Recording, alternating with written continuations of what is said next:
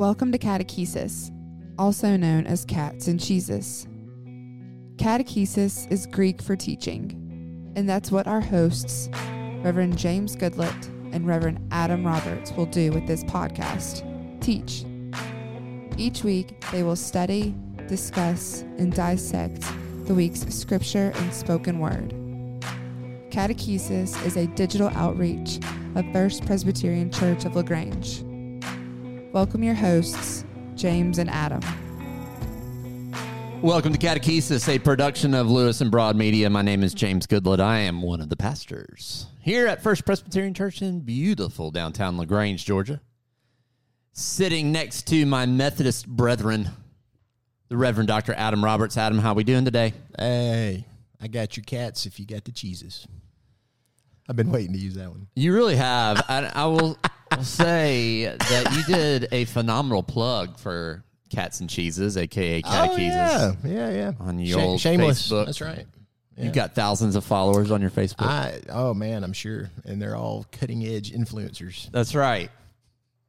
I mean, got like my grandmother's friends and stuff. I mean, Elon Musk. Yeah. Absolutely. And your grandmother's friends. That sounds like a band. Elon Musk and your grandmother's friends. Or just grandmother's friends. I like that. That could be well... We're off to a rip-roaring start here. This is what they want and expect by now, James. Come on. You'd like to hear other podcasts of this same quality, go to listenbroad.org, including our flagship production. We did have to pivot a little bit this week. We couldn't record yet. We had to pivot. And I think we'll have a new episode for you next week and maybe even a makeup episode, but... we are in the middle of Season 4 of Lewis and Broad. Check us out on our social media and website as well. I think I already said website, but social media, Lewis and Broad. It is a beautiful day outside as of this recording day, Wednesday, October the 26th, which means in just a few short days, it's Halloween. Oh, it does indeed. All Hallows Eve. Favorite Halloween candy, Adam? Go. Oof, golly. I was unprepared for that, y'all. There's so much to choose from. I'm going to go with... You're going to go with something ridiculous. Very... old school? Niche and old school. How about the miniature Fifth Avenues? Familiar? That is not your favorite. It is. It's the very best. No, it's not. Of them all. Now you have to find the rare bag that includes Fifth Avenues, but that does happen. You familiar with the little peanut buttery treat? I know what you're talking about, but I don't believe you. I think you just did that for shock value. I mean, listen, I wouldn't turn that. We're sitting here looking at Reese's peanut butter chocolate covered pumpkin heads, and those are delicious. They are amazing. Yeah, they are amazing. I've always got to go with the sultry combination of peanut butter and chocolate. But I will say... people fight for the Reese's on Halloween. They really do. I will say, though, if somebody throws a curveball and has a bag of, like a little miniature bag of Sour Patch Kids, I'm all over it. I didn't think I liked the Sour Patch Kids until this podcast, and then I found out I love them. Oh, you... as I was putting them away, as we said. We had a bag of them in the studio, and you dominated those things. Yeah, they're tasty, man. Leighton Parker, producer, director extraordinaire, is in the house. Leighton, come on now. Time to come on mic and tell us. She likes candy corn. No, she doesn't like candy corn. I hate candy corn. Poor candy corn. What's your go-to? Notice candy corn doesn't even have a brand. I'm trying to buy you some time, Leighton. Does it Brach's? Maybe. Brach's? But B-R-A-C-H. Brach's is what my grandmother's friends buy. Like those you gotta foamy scoop it marshmallow out. Peanut you gotta go scoop things. Them out. You scoop them out and buy them by the ounce at the little grocery store. All right, we bought you time. I guess the Reese's Pumpkins. Because the thing with Halloween is there's no set. To me, there's no set Halloween candy. Snickers bars. Like, if you think of Easter candy, what do you think of? I think of like Cadbury eggs. Yeah, so Peeps or Easter-themed candy. But to me, there's not really any Halloween-themed candy. You know why? It's all good. except for candy corn, but no one really likes candy corn. What was that? All the candy. It's just all good. Oh, it's all good. Yeah. You know, I've also y'all noticed we're in trouble. We gotta start bailing water today. I don't know. I've also noticed that some people pronounce the Halloween candy Reese's, right, and some call it Reese's, which I think is a deep, deep South thing. Maybe I don't know. I don't know that I heard that as much until coming to Georgia. So, do you say pecan or pecan? Pecan, of course. Pecan. Because I grew up in West Tennessee and say it the way the Lord intended. What's another one? I don't know. I'm sure people fight over. I know in Georgia people drink water. No, they don't. That's a Pennsylvania thing. No, water, and they have daughters, and it's the strangest thing. I disagree. Speaking of translation issues. Uh-oh, nice. A segue. There it is. You know, I guess people can always, if they put on the podcast, just go to like minute 7 or whatever. They really could, and I'm sure they do. But see, now they're going to want to see, wait, how does James make the transition from this ridiculousness to the actual scripture? Luke, Acts, really Acts. We're looking at Acts chapter 1, the very beginning.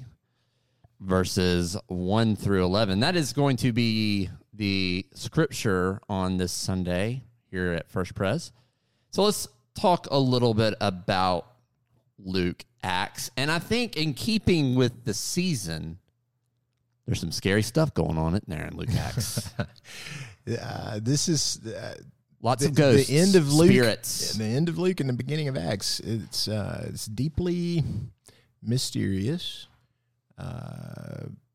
Spiritual, mystical. I don't think it's too far to say mystical. That word sort of puts people on edge sometimes, like, oh gosh, what is that going to mean? Is that like magic? No, it's mystical. It's beyond our easy comprehension and understanding. So we have right here in verse 1 in the first book, Theophilus. Theophilus could be somebody named Theophilus, Theo for short. God. Or as you get into it, Theophilus translates to God lover. God so lover. It could have been written to a chorus, a congregation of God lovers. Either way, the author, heretofore known as Luke, references the first book, that would be Luke, and introduces what's about to happen, sets the stage really for what's about to happen, and he kind of opens up with a recap. In the first book, I wrote all that Jesus began to do and teach till the day he was taken up to heaven, giving instructions through the Spirit to the apostles whom he had chosen. After his suffering, he presented himself alive to them by many convincing proofs. We were talking about that in pre-production. Why did that jump out at you? I'd love to know what those were. Wouldn't that be amazing to know? I mean, miraculous, incredible, astounding sorts of things. Or maybe mundane kind of things that any other alive person would do. But when you saw this person not alive pretty recently, I think it would get your attention, to say the least. It's fascinating to me, though, how even at the end of this gospel of Luke, and even in some other gospels, even when Jesus is there alive, resurrected, clearly, they watch the man die, then he's there, people doubt. Yeah. People still need proof. It says clearly that there was doubt. I want you to tell that story, though. We've talked about in pre-pro. Oh, yeah. About your professor. Yeah. You know, no matter how much we might doubt, right, something. And, you know, it makes sense there would be doubt, because I think when we come face-to-face with something truly of God, supernatural, beyond our explanation, it's only happened to me very few times in my life, but my first inclination is I must be misunderstanding this somehow, because this does not compute with anything I really think of as possible in this existence as I understand it. So that's what they're going through. So of course they doubt. But yeah, Luke Timothy Johnson, he's a now retired, I guess he's an emeritus professor at Candler School of Theology at Emory, and fantastic, tremendously well-known academic scholar. He wrote the writings of the New Testament, which is still being used across many seminaries today. It's on your nightstand, right? It's on my shelf. It's been there for a good 25 years, I guess. But yeah, I remember sitting in his class the very first day, and he basically said, however rational and academic of a person you consider yourself, you need to grapple with the idea that he said he had come to believe that something of tremendous significance took place within this community of people and connected to that first Easter. He is like, something happened because that community was changed completely to the point that they would go all the way to their deaths for what they now believed. So whatever happened, they were convinced.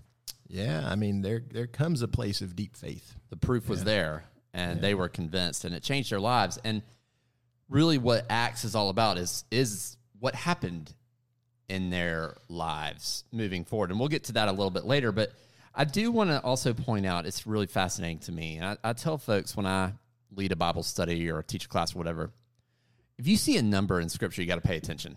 Yeah. And here in verse 3, it says that Jesus appeared to them during 40 days, speaking about the kingdom of God. Why is that number significant?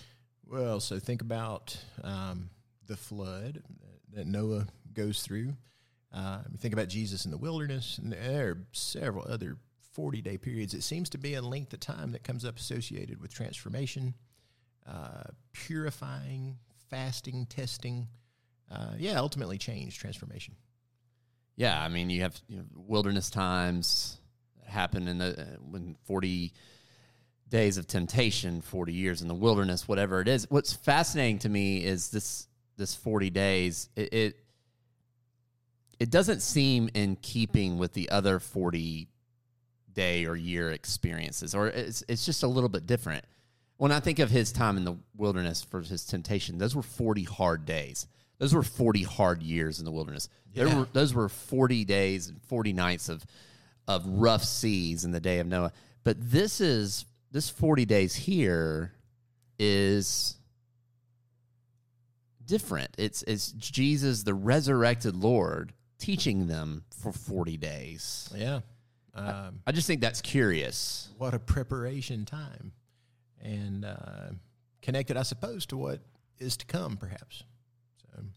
And then we move forward, and Jesus, you and I talked about this before we started recording, but Jesus is kind of, I don't know if he was sketchy, but he was definitely cryptic. That might be the word. He was cryptic. He says, "Don't leave Jerusalem, wait here for the promise of the Father. You will be baptized with the Holy Spirit not many days from now," setting the stage for Pentecost in Acts chapter 2. And then even in verse 6, they ask him, "Lord, is this the time when you will restore the kingdom to Israel?" And he basically shuts him down and says, "Bad question." Yeah, and I would have thought it's the perfect question. It's the one that would make sense for them to ask. I mean, this has got to be the time. We now have this resurrected Messiah. If he will go forward now into the public eye in full view, alive, resurrected, impossible to harm or defeat, and then here's the ultimate king of Israel, right, about to take the throne, and that gets shut down quickly. Well, and I think it's helpful to take a 30,000-foot view of Luke Acts, and there's some themes that are very much present in Luke Acts. One that's kind of a tangent to this scripture is there's a very socially oriented gospel within Luke Acts. For instance, in the Sermon on the Mount, Jesus says, "Blessed are the poor in spirit." That's in Matthew, but in Luke, he says, "Blessed are the poor." It's very much a justice-centered gospel. But also in Luke Acts, there are things that happen that suggest that its movement is from Jerusalem out. From Jerusalem to Samaria to the ends of the earth. The very beginning of Luke is for instance, the one time that we get Jesus, the precocious teenager, who his parents are looking for him. They don't know where he is, and he's in the temple. The genealogy in Luke, unlike Matthew, Matthew's genealogy goes back to Abraham. Luke's genealogy goes back to Adam. Right. The ancestor of all people. And in Luke, you have Jesus get rejected by his own hometown, and he goes out into the world. So you have this movement, this outward movement in Luke, and then in Acts to follow, where Jesus and his disciples are meant to take this good news out to the end of the world, the end of the earth. But first, Jesus is very explicit in saying, well, it's got to start here. You've got to stay here in Jerusalem and wait for the right time. But then when that time comes, it's time to get moving. And which it cracks me up. I always say this when I'm looking at this scripture. Two men in white robes stood by them after Jesus ascended. Okay, first of all, Jesus has just, he's just dropped that truth on them and then flown away. I mean, it's hard to visualize it any other way based on what it says here. After he said this, he was taken up before their very eyes, and a cloud hid him from their sight. Exactly. And then these two men in white robes stood by them and say, why do you stand looking to heaven? I want to be like, did you not just see what happened? They got good reason to be looking. But basically, these robed gentlemen who came out of nowhere, I guess, say, you got to get to work. It's time to get moving. Yeah, standing is not going to do it, and you got to move to the ends of the earth. And, of course, Christian tradition in the book of Acts has that that's exactly what they did. So let's talk a little bit about this then. If you're those apostles, those disciples, and you have just watched the leader of your life and of your movement go away,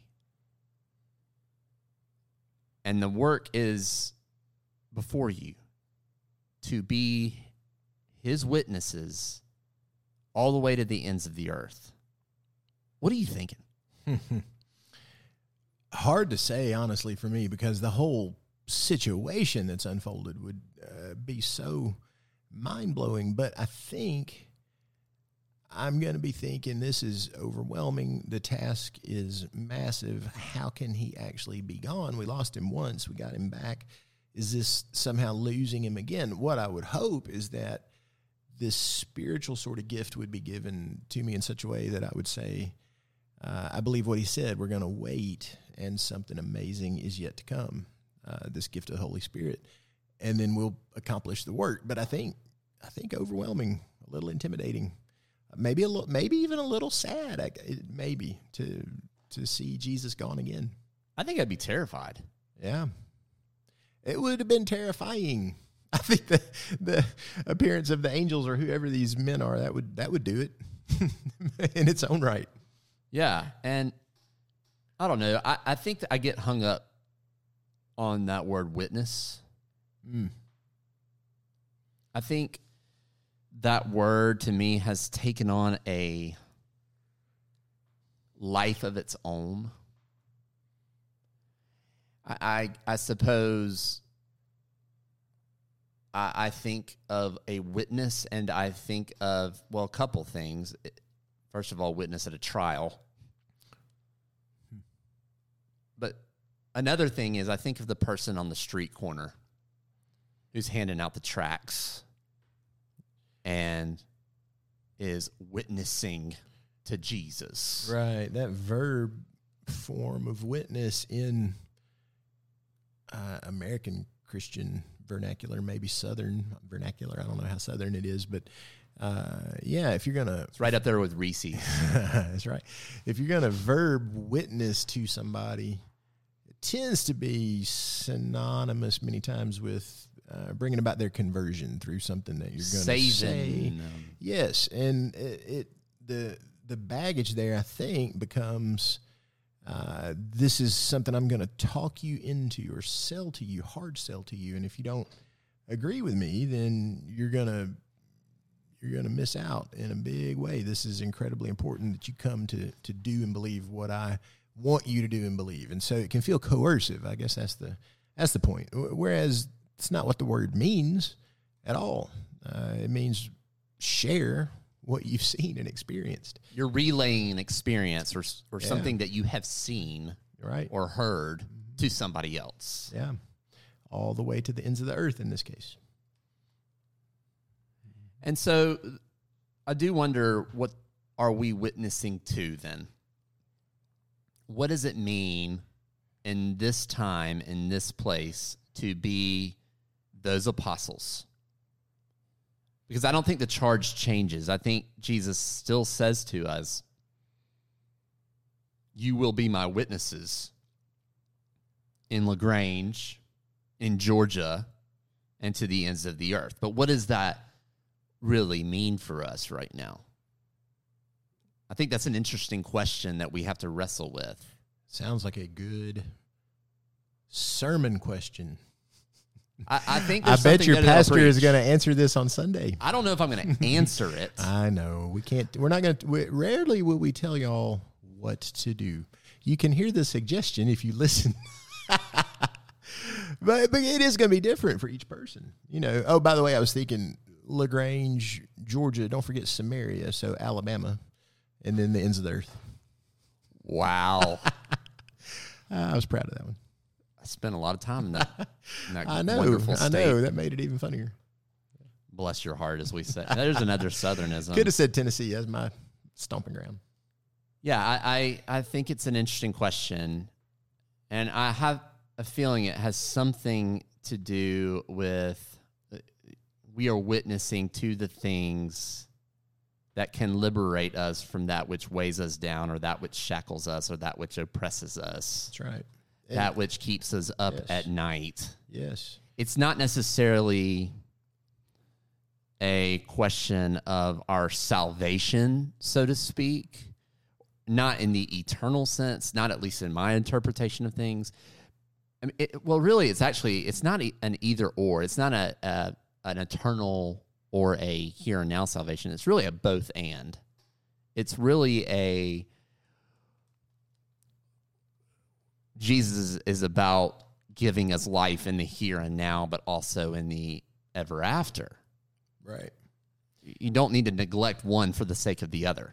That's right. That's right. And, you know, one way I've heard this said before is that negative connotation of witness we were talking about tends to be you-oriented. You need to do this. You should believe that. Whereas more genuine witnessing is I have experienced. This is what I've seen. God is...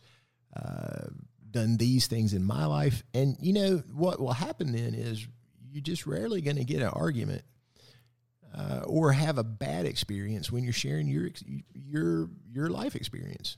Is somebody going to argue with you about what your life experience is? I mean, if so, it's not a great conversation to hang around in. And it's really saying, I think about the work I do with young people at the college. I mean, it's to be a witness as somebody who's been through a little more stuff. So be a witness to what you've been through, and you can certainly help somebody else along the way. The last thing I'll say that is hopeful to me in the scripture is that Jesus trusts this group of people to do this. Yeah. And that he doesn't ask just one person. The noun witness is plural, witnesses. This isn't something that we do on our own. We have one another.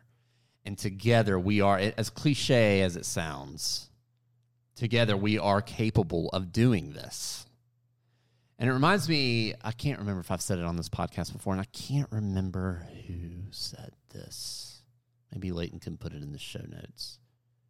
Do not presume that a small group of people can't change the world when, in fact, they are the only ones who have. I like it. I don't know either, but it's good. I did not say that. Yeah. That is a direct quote. But the point being, this small group of people to whom we have been referencing and to whom Luke Timothy Johnson referenced, they experienced something that changed the world. And who is to say that can't happen in the here and now? Who is to say that we are not these very people in this scripture? I think it's extremely valid to say we are. That's exactly the idea God has.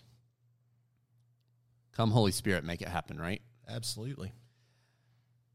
That ends this particular iteration episode of... I'll witness to my experience of this episode someday. Catechesis, a.k.a. Cats and Cheeses. Thanks to everybody who's been listening. I've actually heard some people say in the by some, I mean like one or two, say that they think we're funny. I got to tell you, I listen back occasionally to them, and I'm like, man, that's funnier than I thought. That is miracle of miracles. Listen, I think I might have told you, my wife listened to an episode and said, okay, you guys are funny, and that was high praise, so... But we can't get big-headed here, bro. No, we can't. We got to keep our heads down. Fickle. That's exactly right. Why do you stand there bragging on yourselves? That's right. Looking up. At all your glorious threes of podcast listeners. Get to work. Check us out. Social media at Lewis and Broad and lewisandbroad.org. Look forward to chatting with y'all in a couple weeks' time. Next week, Laura Neely will be here talking about her scripture for the week, as she'll be the preacher on All Saints Sunday. Then we're getting into, Thanksgiving and Christmas season. Hard to believe that it's coming. Until then, happy Halloween. Everybody be safe. Remember who and whose you are, and we will see y'all next time. Thanks for joining us this week at Catechesis. Follow along on our social media and our websites at fpclagrange.org and lewisandbroad.org. Until next week.